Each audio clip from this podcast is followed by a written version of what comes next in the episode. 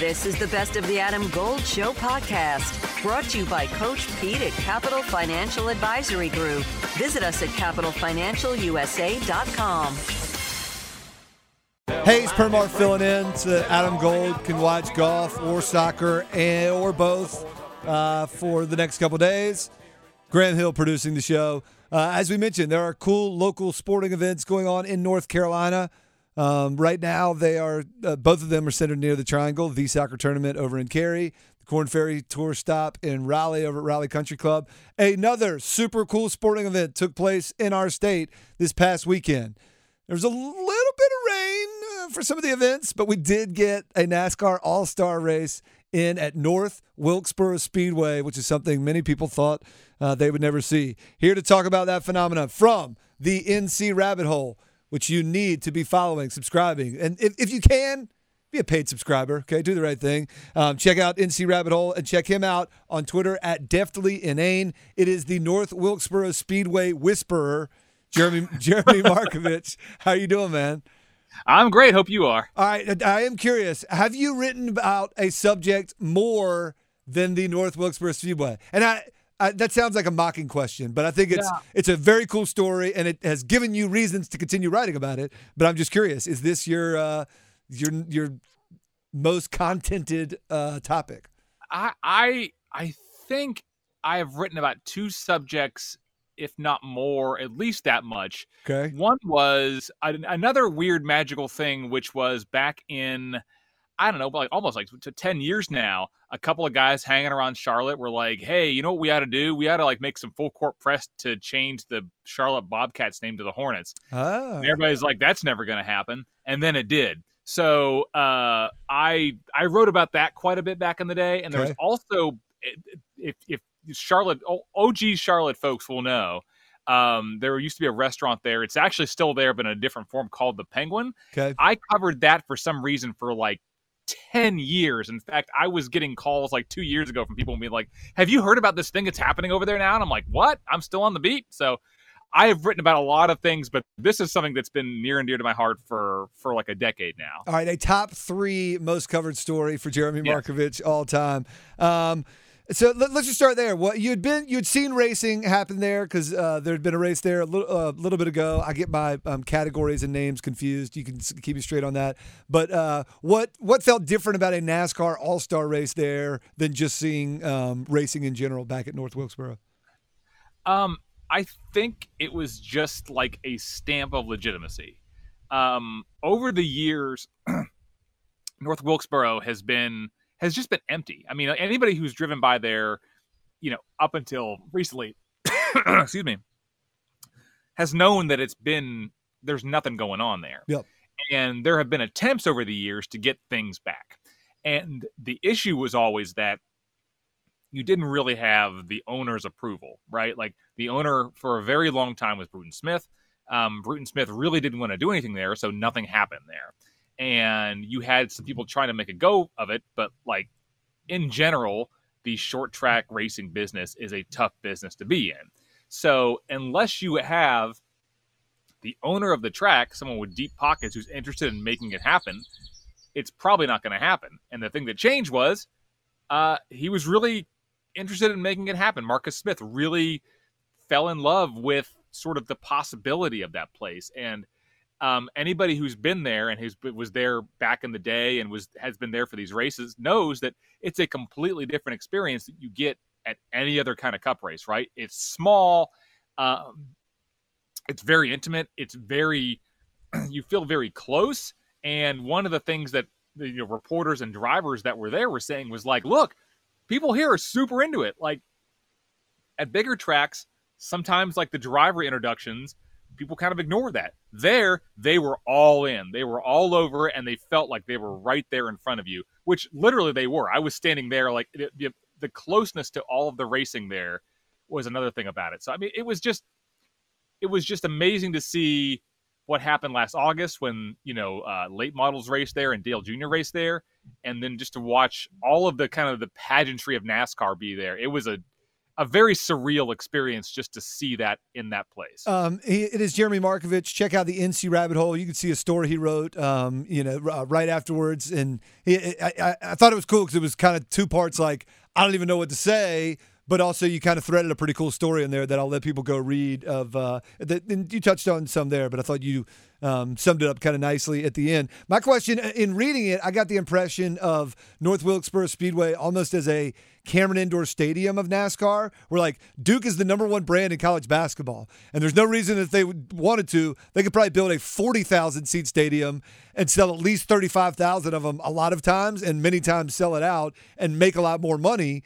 But somebody wisely has said, wait a minute, we'd be giving up what, what it is, and then it wouldn't be the same if we, you know, went to 15 or 18 or 20,000 or whatever. Is it is it that kind of feel with North Wilkesboro? And do you think that's the the atmosphere that they create and and tout going forward?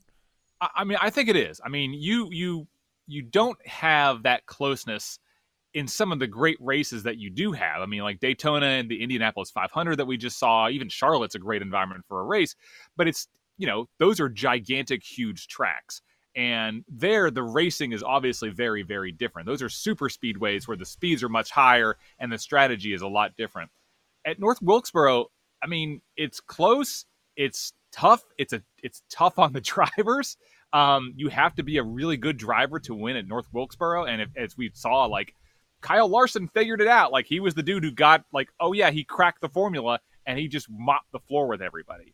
So you you you have that, and it, it's a different kind of racing. It's a different kind of feel.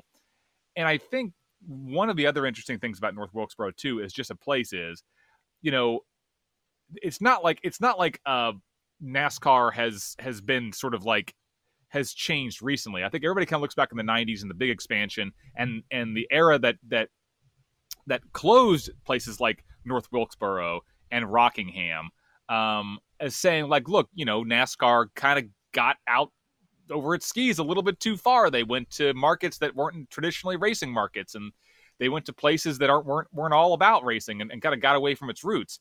Um, but it had been moving toward the super speedway era since the 60s. So it's not like that was a new phenomenon. What is new is a couple of things. One is that TV money is now much of a bigger part of the equation than just straight up ticket sales. Like back in the day, all of, you know, you had to sell tickets. That's how you made money. Now television makes a gigantic amount of money for not only the speedway, the the NASCAR and its drivers, but also the tracks.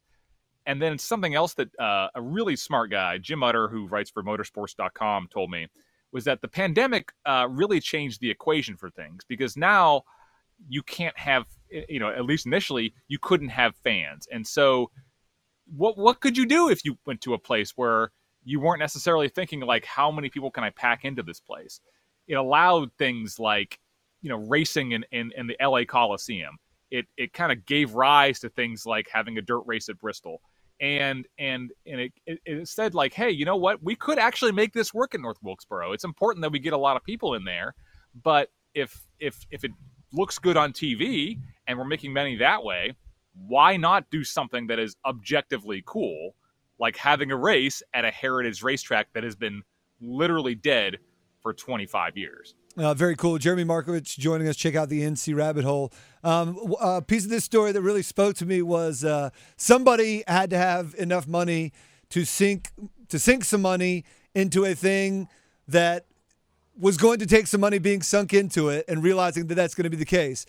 And the vision, though, is that maybe long term it actually can be a profitable venture. And and just in my own you know, personal experience, that uh, that spoke to me at this time right now of trying to you know uh, bring life to something that uh, might cost you a little bit to to get started. But more importantly, what is the next? Um, possible step for the speedway. To me, it seems like, and I know I don't know the rules of who gets to pick where the All Star race is, but but like, why not do the All Star race there every year? It seems like the perfect event. It's not quite. It, it's as it's as we're seeing in other professional sports events, all star things are kind of hard to hold a lot of attention, and drivers sometimes are like, I'd rather have more relaxing weeks. So you're keeping them close to Charlotte, where a lot of them live. Um, it's more of a spectacle than an actual uh, event that matters, like I, I'd I'd vote for make that the All Star. And, and then if you're a true NASCAR fan, maybe you don't go every year, but we're like, hey, we've never been to North Wilkesboro. That's an experience. Like we got to do that one time. Um, is that a possibility, or what? What are the next options for for the track? Well, I, I think there's two there's two sort of parallel things that they they're looking at. Um, one is when you talk about racing, you want to get all you want to just bring more racing back to that facility. I think people ha- are now kind of have fallen in love with the potential of that place, and so you're going to get a lot more of these like lower kind of minor league circuits, um, late models. You might maybe you know uh, the, the truck race there was actually pretty good um, that I that I watched on that Saturday. Uh, you're going to get some more of that, and I think like to get that going, you know, there are some ideas for like Marcus Smith was asked, are they going to repave the track? Are they going to make because the current surface they were racing on was from 1981. Like before the race, Petty and Waltrip were both like, you know what? Like we raced on this actual track. Like this is the same pavement that we raced on. Some of the drivers had kind of said, you know what? Like it makes it challenging. Like tire wear is really a big part of that. Um, but green, maybe maybe paving or doing a little bit of something there to make the racing a little better and improving that. They've already got the safety features in place, the infrastructure is already in place. Now maybe incre- do some stuff that maybe makes the racing a little bit more exciting than it's been in the past. The other track that is there that I think everybody is very aware of, and if you talk to anybody, is um, that this place is going to have to exist as more than just a racetrack that you race at occasionally. Um, you know, talking about holding that place as a concert venue, having events there, having all kinds of things there, car shows. The fact that it's back open and and it's it's going to be like a working venue again means that you can kind of you any idea the sky's the limit. I mean, Terri Parsons, who was really the one of the people, one of the many people in Wilkes County who pushed very hard to make this happen, to get racing back and to get the track back open again, has said that they, you know, she told me a while back that they have enough ideas to do things at the track for the next two to three years. So it's not just racing. Yeah. It's going to be all kinds of stuff that's coming there. And it's going to be exciting to see what they do there because, again, uh, you know, not everybody's a race fan. Even in Wilkes County, people love racing there, but it's maybe maybe you don't like racing, but you might go see a concert there, or yeah. you might go see a car show. There's the sky's the limit there, and now that they have this great venue there, they just get to figure out what to do with it. It's it's it's kind of a great problem to have. My final question for Jeremy Markovich: When you and Ryan McGee get together, I noticed you you name checked Utter and Gluck. No Ryan McGee love in your story. I'm very disappointed about that, but. uh uh, I am too. But when when when you and when you and McGee get together and write uh, the book about North Wilkesboro Speedway, what's it going to be called? Oh man, uh, I you know, I mean, it's like I don't know, like the the, the strange afterlife of a Scooby Doo racetrack that, that, that, came back to life. Like it really, that, like it we're really, gonna have to work on that, Jeremy. We're gonna have to work on it, that. Yeah, I, I wasn't ready for this. I know I shouldn't have uh, put you on the, way, the spot because you you will come up with a good one. I just it's hard when you're doing it live on radio. But I know. That, I, by the way, I looked for McGee. I couldn't find him. I found Gluck. I found Utter. I found Stephen okay. Wilson. I'll put Speedway. I'll put this on McGee. Ryan Where was were you, McGee? Was he at SEC meeting uh, SEC meetings or something? Following I around Nick Saban for a quote? No, we'll see. that, that man gets around. He did not get around to finding me at the track, but that's okay. I was trying to find. We'll we'll, we'll cross paths and make and get a better book title for you soon. Yeah, excellent. Jeremy Markovich, check out the NC Rabbit Hole. Do the right thing. Be a paid subscriber to support his great work. Um, he tells some awesome stories in North Carolina, oftentimes colliding with sports because we have a great sports history. Um, Jeremy, thanks so much for the time, man. Talk to you soon. Uh, thanks for having me. So when I was looking to transfer, it was um, a lot of one-on-one, and it didn't feel like I got lost in a huge university because I knew that if I came here, there was going to be someone I could talk to about every aspect of the courses I needed to take. But also, too, I loved the smaller classroom sizes, and I liked how interactive and immersive all of the learning was going to be. It wasn't just going to be me sitting in a room with a couple hundred people and a professor who didn't know my name. To find out more about transferring to William Peace University, visit peace.edu.